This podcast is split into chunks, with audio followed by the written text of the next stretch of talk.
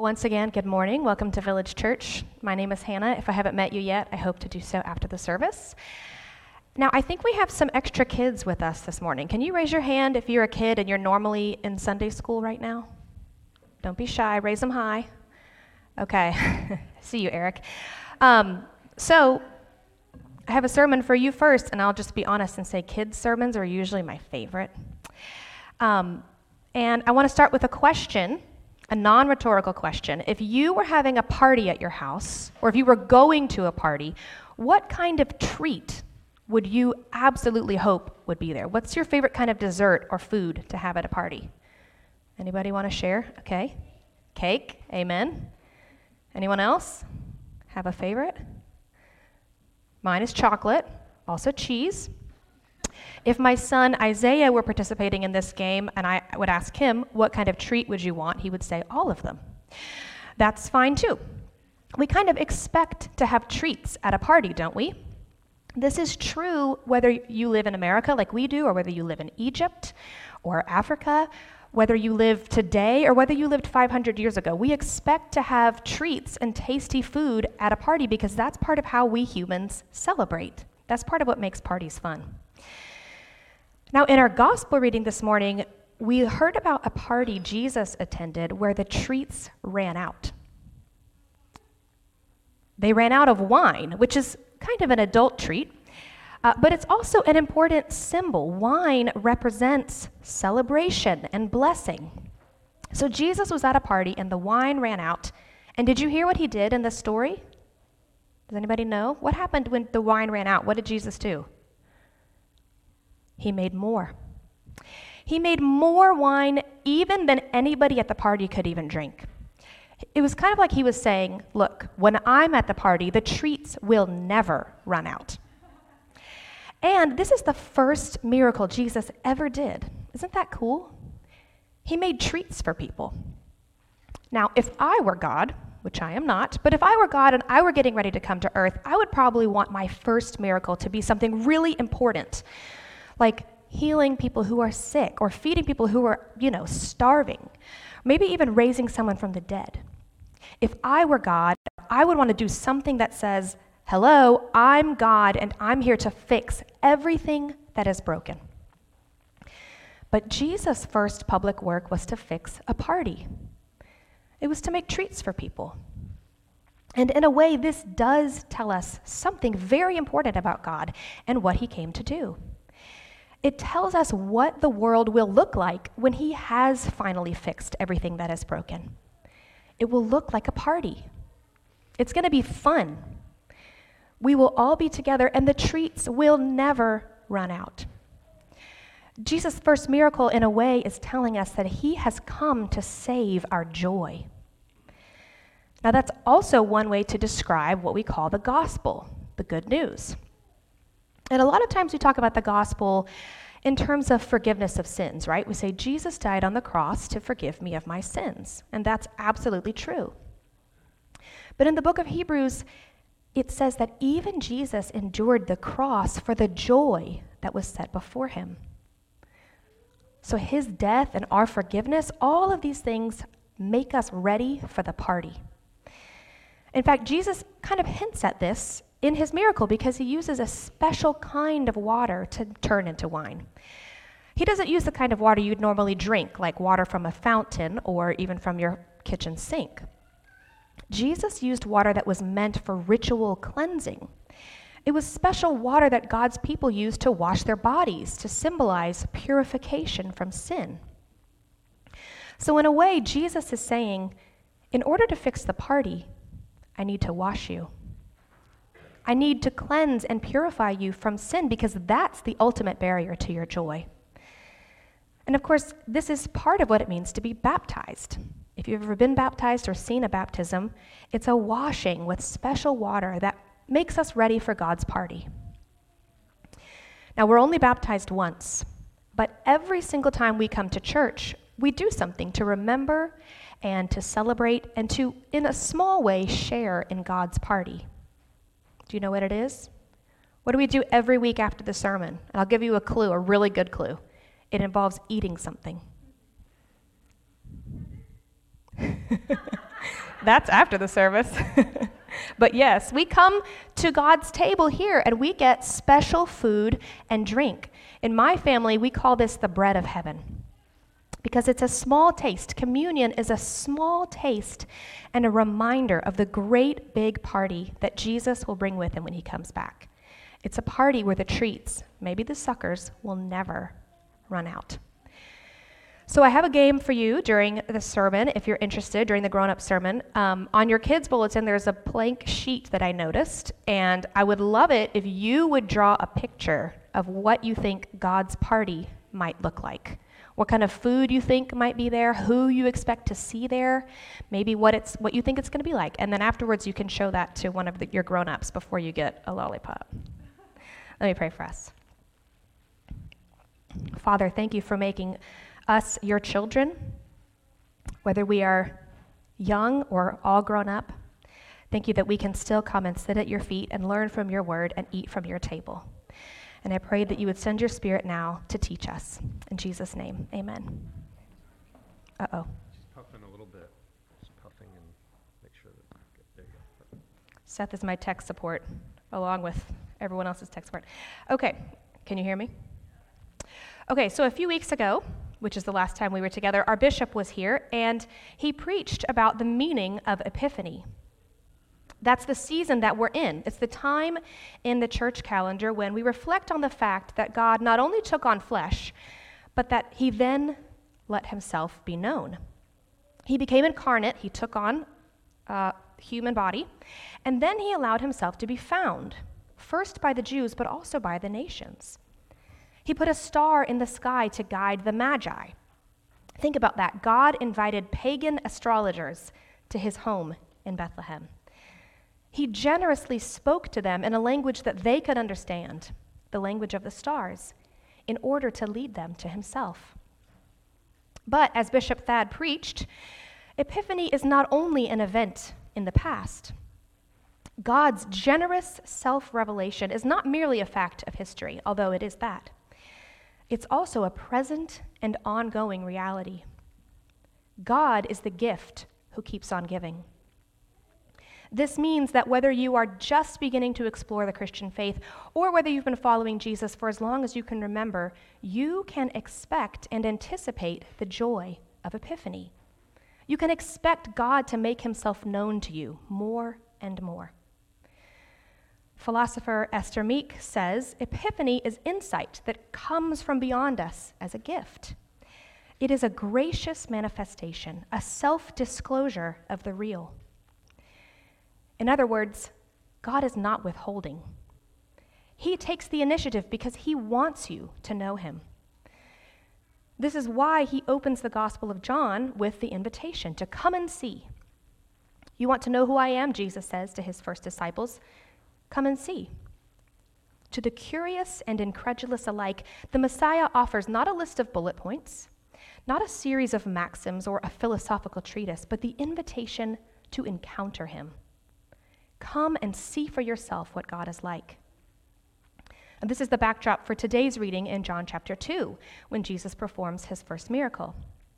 And we don't see it in the English translation, but in the original Greek, chapter 2 begins with a conjunction, and, intentionally connecting us to the dialogue of the previous chapter where Jesus calls his disciples and invites them to come and see. So in a way, the miracle at Cana is a continuation of that invitation. It's a sign that helps us to see something of who Jesus is. It reveals, as John tells us in verse 11, it reveals his glory. Now, John is a very symbolic writer, but he wants us to know this miracle story is not just a parable or a metaphor. Jesus actually performed a miracle in real time and space at a wedding in Cana of Galilee. So he lists the specifics not once but twice, first in verse 1 and again in verse 11. And this forces us to grapple with the fact that Jesus' first miracle was done for a couple of nobodies from nowhere. Cana was a poor, unimportant town, and these were likely poor, unimportant people celebrating a marriage.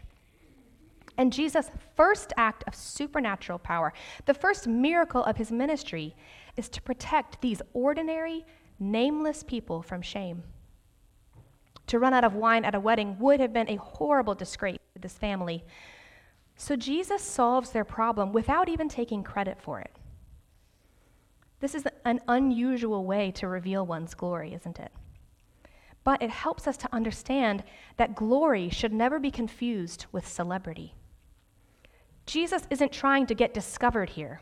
He's not trying to go viral. He's simply manifesting his character. He's showing us that his glory comes even to Cana, even to places and to stories that will never make the news. Many of you know that for the last 3 months, I have been at home with a new baby. Maternity leave brought me out of public ministry and into a very private, very small ministry to a newborn. At times, I felt hidden, working for the welfare of someone virtually unknown to the outside world and who can't even talk back to me. And I'm an extrovert, so that was hard. But this was a profoundly religious experience because it reminded me that God is no respecter of persons. He gives himself just as generously to my nonverbal infant as he does to any one of us. And in fact, through her, through my tiny daughter, God has revealed his glory to me and to my family. He has shown me something of who he is and what he's like and how he loves as he's held us in these last few months. So for me, it has been a season of epiphany. In Marilyn Robinson's novel Gilead, the Reverend John Ames says, "Wherever your eyes turn, the world can shine like transfiguration. You don't have to bring a thing to it except a little willingness to see." Jesus comes. He manifests his glory to a Jewish wedding in a one-stop town. He comes even to you, even to me. But now let's look at how he comes. When he reveals his glory, who does he reveal himself to be? And the answer to that question is layered, but let's start with the obvious. Jesus provides wine for a wedding feast. Now, on the face of it, this might seem like a simple supply chain solution. Wine runs out, Jesus makes more. But it's more than that because he instructs the servants to fill 6 water jars that hold 20 to 30 gallons each. So we're not just talking about enough wine to refill everyone's glass a few times. We're talking about almost 180 gallons of wine. It's an extravagant amount, and it's the good stuff. When the master of the feast tastes it, he says, "Aha, so you've been holding out on me. You've saved the best for last." In fact, you notice in this story that the master of the feast is kind of a clueless character. He doesn't ever discover where this wine comes from. And it would have been at least partially his fault that the wine ran out in the first place, because it was his job to make the party run smoothly and to test all the food and drink beforehand. So by providing more wine and really by saving this party, Jesus is saying, "I am the true master of the feast. I have come to prepare a table of fellowship where the wine will not run dry." Whatever you've been told God is like, or whatever you've perceived Christianity to be, this is an unambiguous picture of celebration, of joy, and, dare I say it, even fun. Pastor Tim Keller puts it like this. He says, "By turning the water to wine, Jesus reveals the whole purpose of his ministry. It's as if Jesus is telling us, 'Yes, I've come to do self-denial and to suffer and to be humbled, and you will too if you follow me. But those things are means to an end. The end is the feast.'" Do you believe that? Some of us have been well trained in self-denial. Whether by habit or necessity, sometimes we focus so much on the call to carry our cross that we can forget what it's for. We can forget that God is not a taskmaster. He's a banquet master. And he prepares a table for you, for us. This is the gospel. It's the invitation to a banquet. Now, of course, in the here and now, we're still waiting to experience that banquet in its fullness, right? And of course, we face hardship in the meantime. But Jesus' miracle at Cana manifests his character, and it helps us to understand how the psalmist could say, "Lord, you prepare a table before me, even in the presence of my enemies." Friends, even now, whatever you're living through, however the shadow of sin and death lingers, Jesus prepares a table for you. In the very presence of these, our ancient enemies, Jesus says, come to the banquet. Come and enjoy the good things that I have prepared for you. This is who he is. He's the master of the feast. So that's the first layer, the first way Jesus reveals himself in this miracle. But there's another character in the story that Jesus identifies with, perhaps even more closely. And the clue is in verse 9. When the master of the feast tasted the wine and did not know where it came from, he called the bridegroom and said to him, everyone serves the good wine first, and when people have drunk freely, then the poor wine. But you have kept the good wine until now. So we've seen that Jesus doesn't outright take credit for this miracle. But who does? The bridegroom. The bridegroom gets the credit for providing the wine. This is a wedding feast, after all. And Jesus chooses to perform his first miracle at a wedding to reveal that his ministry, his banquet table, is also to celebrate a marriage, the marriage of heaven and earth. I preached on this back in October from Genesis 2 because this is one of the major themes of the whole Bible. And here Jesus has arrived on the scene and we're at a wedding again. Now, with the arrival of Jesus, in a very significant way, we understand that that marriage has already taken place because God has taken on human flesh. The incarnation itself is the marriage of heaven and earth because God has taken up residence in a body. But in the Bible, marriage is also used to describe the kind of relationship God wants to have with his people, with us. We saw this today in our Isaiah reading. Here's what he said, you shall no more be termed forsaken, and your land shall no more be termed desolate. But you shall be called, my delight is in her, and your land married. As the bridegroom rejoices over the bride, so shall your God rejoice over you. This is the nature of the feast to which we are invited. It's a wedding feast where Jesus is the bridegroom and we are the bride. Now, what does that mean for us practically? Now, that's a nice, maybe literary idea, but what difference does it make? Well, that's a good question. I'm glad you asked. If we accept that Jesus is the bridegroom, this recasts our whole relationship with God, because it means that God doesn't merely want us to know him as king or lord or master, though he is those things, but the gospel is that God wants us to know him as a spouse. He invites us into a relationship of delight, of rejoicing, as Isaiah put it. The next time you go to a wedding, I want you to try something. At that moment when the doors open at the back of the room and everyone turns around to admire the bride, I want you to turn around and look at the groom. He won't notice, I promise, because he'll be totally caught up, totally transfixed by his bride. So turn if you can and see the way he looks at her. And when you see it, when you see that look of pure delight, I want you to think, that's how God sees me. That's how God sees his people. This might seem kind of, Christianity 101, but I'll just speak from my own experience and say it is hard to let yourself be loved like that. It's the work of a lifetime, because this isn't just about knowing it intellectually, remember? This is about encounter. Come and see. Come and experience this love and let it change you. Catholic priest and writer Henry Nouwen wrote, for most of my life, I have struggled to find God, to know God, and to love God. I've tried hard to follow the guidelines of the spiritual life, pray always, work for others, read the scriptures, and to avoid the many temptations to dissipate myself. I have failed many times, but always tried again, even when I was close to despair. Now I wonder whether I have sufficiently realized that during all this time, God has been trying to find me, to know me, and to love me. The question is not, how am I to find God, but how am I to let myself be found by him? The question is not, how am I to love God, but how am I to let myself be loved by God? The work of the Christian life is to let yourself be loved by God. This is where new creation begins and ends. It's why John introduces us to Jesus as the bridegroom here in his gospel. And it's why at the very end of his ministry, John writes again in the book of Revelation saying, blessed are those who are invited to the marriage supper of the Lamb. Because that's where this whole thing is headed. It's a feast where Jesus is both bridegroom and banquet master.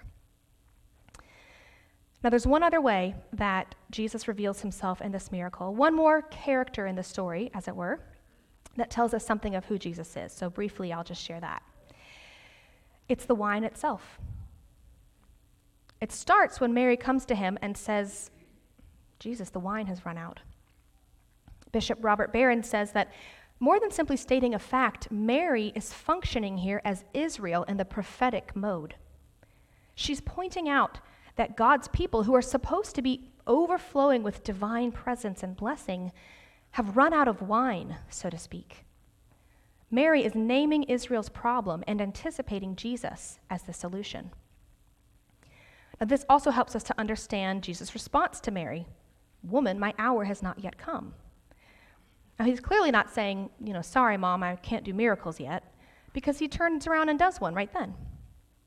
Rather, the hour Jesus is referring to here is the hour of his death, when he would spill his blood and become the wine, when he would become the provision for Israel's emptiness and failure. This is the hour that John mentions in chapter 12 as the hour for the Son of Man to be glorified. So when Jesus reveals his glory in Cana, it's a hint of the glory to come. It's a hint of what would happen on the cross. And just like the wine at the wedding was made from water intended for ritual cleansing, Jesus' blood is the purifying agent that makes us ready for the feast. Jesus is the wine. He is the ultimate provision of God for you, for your failure, for your thirst, for your joy. And as the miracle shows us, God does not skimp on provisions. He is the resource that will never run out, the cup that will never run dry. Friends, there is no scarcity at God's table. So if you are thirsty, come and drink. Come and see his radical generosity. Come and taste the wine. This is our role in the story. We acknowledge our lack, and then we drink to the full. And then, brothers and sisters, we listen to Mary, and we do whatever Jesus tells us. Her instructions to the servants and their simple obedience in filling the water jars and bringing them to the master, these are the means by which Jesus performed his miracle in the first place. Sometimes Jesus asks us to do things that seem really hard, almost impossible. Sometimes he asks us to do things that seem very small and unimportant. Either way, we mustn't underestimate what he might do through us, how he might transform our simple acts of obedience into occasions of his glorious self-disclosure. Remember, God wants to make himself known both to you and through you. And in whatever he calls you to do, whoever and however he calls you to serve, you can trust that the wine will not run out. Amen? Let me close with this as both a blessing and a prayer. These are John's words again from the book of Revelation, in the very last page of the Bible. The Spirit and the bride say, come. And let the one who hears say, come. And let the one who is thirsty come. Let the one who desires take the water of life without price. Lord, we thank you that you have come and that you have given yourself without measure and that you continue to do so every day. Help us to have courage, to acknowledge our thirst and to drink, to receive from you, and to do whatever you tell us, that others may come and taste this wine too. In your name we pray, amen.